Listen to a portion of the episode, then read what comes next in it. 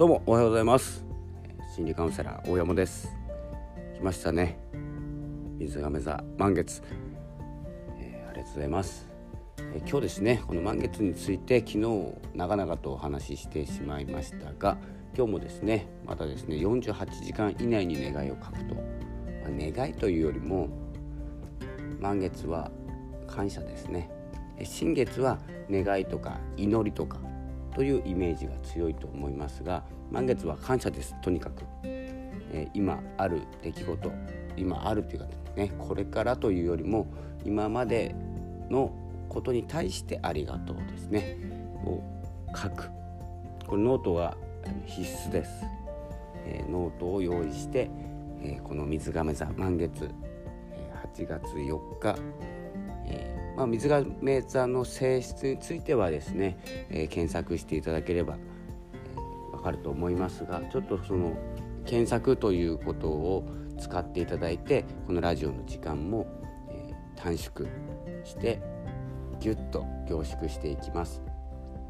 えー、このですね、まあ、ノートに書くということの、えー、意味なんですけど意味というか効果なんですけどやっぱりですね左脳を書くことで左脳を使います。左脳を使って書くというまあこれタイピングしてもいいんですけどブログとかで。いいんですけどちょっとですね書くのとあのタイプするのでは脳の使う種類が違います。なのでえ僕はですね書くことをおすすめしてます。そのまま、えー、自分の右脳につながります。左脳で、考えて右脳でイメージするという流れをつかんでほしいと思います。このイメージングなんですけど、え、ちょっとですね難しいなと思うことがあるんですけどもう考えちゃダメですね。イメージというものは、えー、浮かぶものです。なので、え文字を書くそして勝手に浮かびます。で浮かばないものは浮かばないでいいと思います。何かイメージを沸かせようって考えてもですね左脳ばっかり使うことになりますので右脳から離れていきますから、えー、とにかく書くということを続けていただくとまずですね、えー、右脳が勝手に働くようになります。この作業がノートに書くということなんです。でイメージできたものどんどんですねこのノートに書いていくだけでイメージはですね膨らんでいきます。で勝手なイメージを膨らませます。でなんせですね自分が思い描くものにしかつながりませんから。この祈りを書いたり感謝を書いた書くことで祈りと感謝というものはネガティブにつながりませんから。祈ったもの感謝したもの特に感謝ですね。特に感謝なので満月は。それがありがとうと言っていることがに対してのイメージ沸かせるイメージは、えー、必ずですねポジティブにつながります。ありがたいことにつながります。ありがとう感謝ということにつながったイメージを沸かせることができるのでここはですね、まあ、気にせずに書くということですね感謝。これがですね、えー、言葉に出すと結構いいんですけどまあ一人暮らしの人は言葉に出して読むということも大事ですし一人の瞬間一人の時間に言葉に出してみる「ありがとう」って結構言うと波動がすごく上がるんです。ありがとうっていうのが波動ってちょっと分かりづらいかもしれないですね。え、周波数帯が、え、結構感情によって周波数帯というまあマンションでいうとまあ、22階建てぐらいなんですよ。でその最上階22階が感謝です。で一番下が何だっけな恨みかなんかなんですよね。ネガティブなところが。でこの11階あたり10階か11階あたりにあのエントランスみたいなのがある感じですね。イメージニュートラルな状態。ここが、えー、退屈です。退屈な状態から上にの階に行くか下の階に行くか、まあ、これでもあれですね。11階建てにしましょうか、え11階建てにして地下11階にしましょう。22段階感情ありますので、え、この考え方でいくと、えー、11階に感謝があります。で地下11階に、え、恨みちょっとこれ調べておきますね。恨みとかあります。そして、えー、1階部分1階部分があの退屈な状態ニュートラルな状態だとしましょう。そしてその上に行くか下に行くかっていうのが退屈な時にどう思うか次の行動と思考パターンで決まります。なのでいや退屈だなと思う時に何を考えるか。それで上に行けるか下に行けるか変わります。ということでですね今回は水亀座水です。えポイント水なんですけど水ってあのポジティブな言葉をかけると水って波動変わるんです。ちょっと不思議な話します、えー、興味ない方はスルーでお願いします。そしてネガティブな言葉をかけると波動が変わります、まあ、それを飲むとですね、え、ととにかくあの自分も波動ですので、え、振動でできてますので自分の振動が変わってしまいます。なので、まあ、基本的には「ありがとう」ということを口癖にすることが大事なんですけどこの文字言葉これ重要で左脳を使っている右脳につながるそしてですねその水に伝わる水亀座。ポイントは水なのでここでですね自分の感謝をして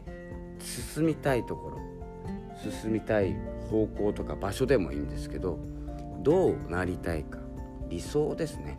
理想像でいくと自分を苦しめてしまいますので理想像っていうのは何て言うんですかこう見えているもの見えている像ですね。自分が活躍している姿みたいなのを想像してしまうとできていない自分を想像してしまって今度はネガティブになってしまいます。なのでここは理想という方角方角の部分を決めるどう生きるかです。理想の生き方の方がいいですね。理想像よりも。理想の生き方を決める。ここで左折するか右折するかを決める。というような方向性をですね定める。ここで何かを定める時に私はこれから不幸になりたいとかですね嫌われる人生を歩みたいっていう人がいないと思いますので、えー、しっかりとですね綺麗事でも何でもいいのでこれはノートに書いて誰にも見せないっていうことを決めていただいて好き勝手書くんです。すると書けるんですよね結構。もう絶対に幸せになるとかですね幸せの方向に進む誰かを幸せにする関わる人全てを幸せにするですね。僕の場合ですね結構話がでかいので、えー、まあ、全人類に好かれるとかですね。え全人類に好かれる生き方をするとかですね。わけのわからないことを書くんですけどこのノートは誰にも見せませんのでえ何を書いても結構です。なので僕のですね言ってるノート術これがですねあの潜在意識に働きかけるノート術ですので、何かを成し遂げようとかですね何かを達成しようというふうには使わないでください。ただの計画ノートに変わりますしタスクだらけになります。そのうち何も行動せずに自分を苦しめる結果になりますので、基本的には書いたらほっとく。これ一番ですね。たらあのその日だけですから時間取られるのは。で何書いたか思い出したいとかですね思い出せなくていいんです。叶えるのはあなたの意識じゃないんで。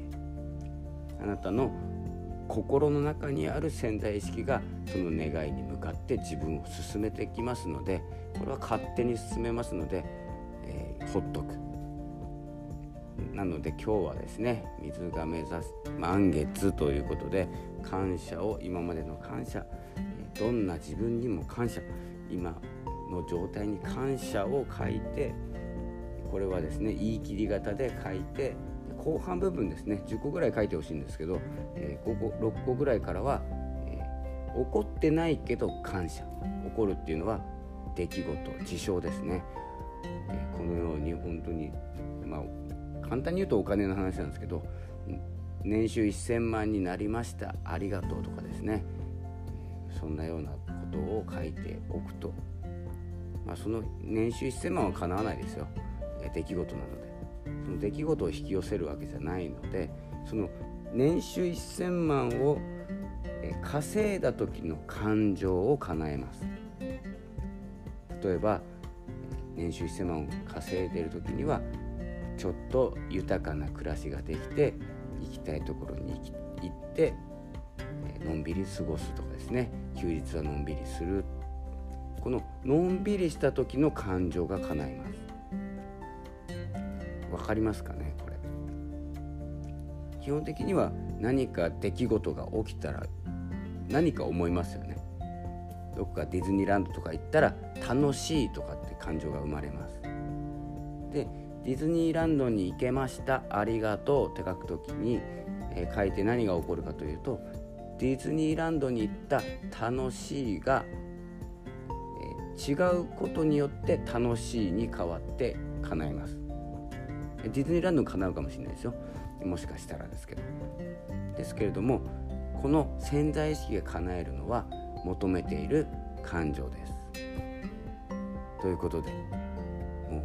う10分過ぎてしまいました。失礼いたしました。ちょっと短めにお話ししようと思いましたが、えー、今日もベラベラとお話を長くしてしまいました、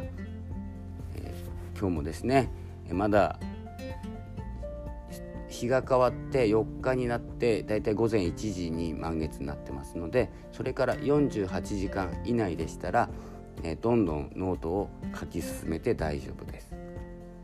なので書きたいだけ2日間かけてですね時間が許す限り感謝を書く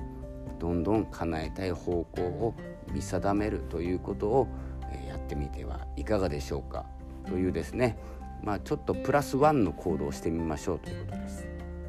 今幸せでもいいですし豊かでもいいんですけどプラスワンの行動をすることでその方向が定まってぶれなくなりますから。これを信じるか信じないかはあなた次第ですけれども、えー、まあ、ノートに書くだけでしたらやっといてもいいんじゃないかなと思います。ただ人に見られたらちょい恥ずかしいです。そこだけはお気をつけください。ということで、今日は、えー、テーマはですね水亀座満月ということでお送りいたしました。是非ですね昨日のラジオでは少し